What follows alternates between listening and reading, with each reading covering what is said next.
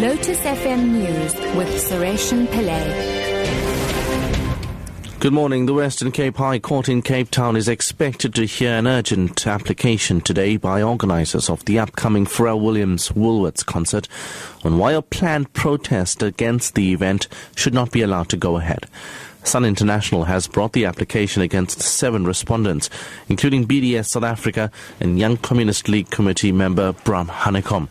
Hanekom says various entities are targeting the Happy Singers South African tour because his collaboration with Woolworths is seen as being pro-Israel. He is concerned because it's becoming obvious that there will be more people outside protesting against his uh, concert than those who will be inside the concert. He is now becoming so unpopular in South Africa based on his support for Israel uh, that they're now literally taking court orders to try to suppress our right to express us.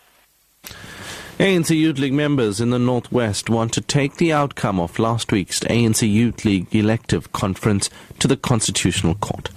The High Court has dismissed their earlier application to stop the conference from going ahead.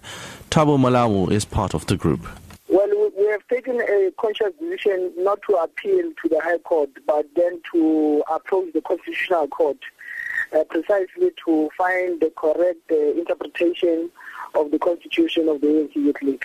Yes, we do not recognize the current leadership on the basis that they have uh, elected out of uh, fraudulent uh, activities a constitutional law expert has expressed concern over the seemingly formalistic approach the Constitutional Court has adopted recently. Professor Marinus Wiechers was responding to an application brought by the Department of Home Affairs for the Constitutional Court to reconsider its appeal of a Supreme Court of Appeals decision that forced it to reopen the Port Elizabeth Refugee Reception Office. After they missed a deadline to respond to questions, the Constitutional Court kicked out their appeal. Wiechers says the application is unprecedented. There is a tendency in the Constitutional Court, in other decisions as well, that they become more and more formalistic, that they hark on to procedural things, and that is worrying. That is exactly what the ordinary court would do and say you're too late.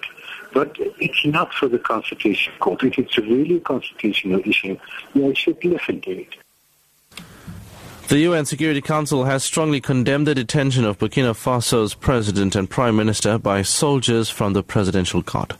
The Security Council has demanded their release. Earlier, gunshots were fired to disperse a crowd near the presidential palace where the men are being held. BBC's Thomas Fessy reports. Their captors are soldiers from the elite presidential guard, but their intention remains unknown. Are they protesting against a plan to dismantle their controversial unit, or are they trying to take power less than a month before the first elections are held, since former President Compaore fled a popular uprising last year? And people fear that in the confusion, the situation may escalate into violence. And finally, Chile has evacuated 1 million residents along its coastline following a powerful earthquake that triggered tsunami waves of up to 4.5 meters.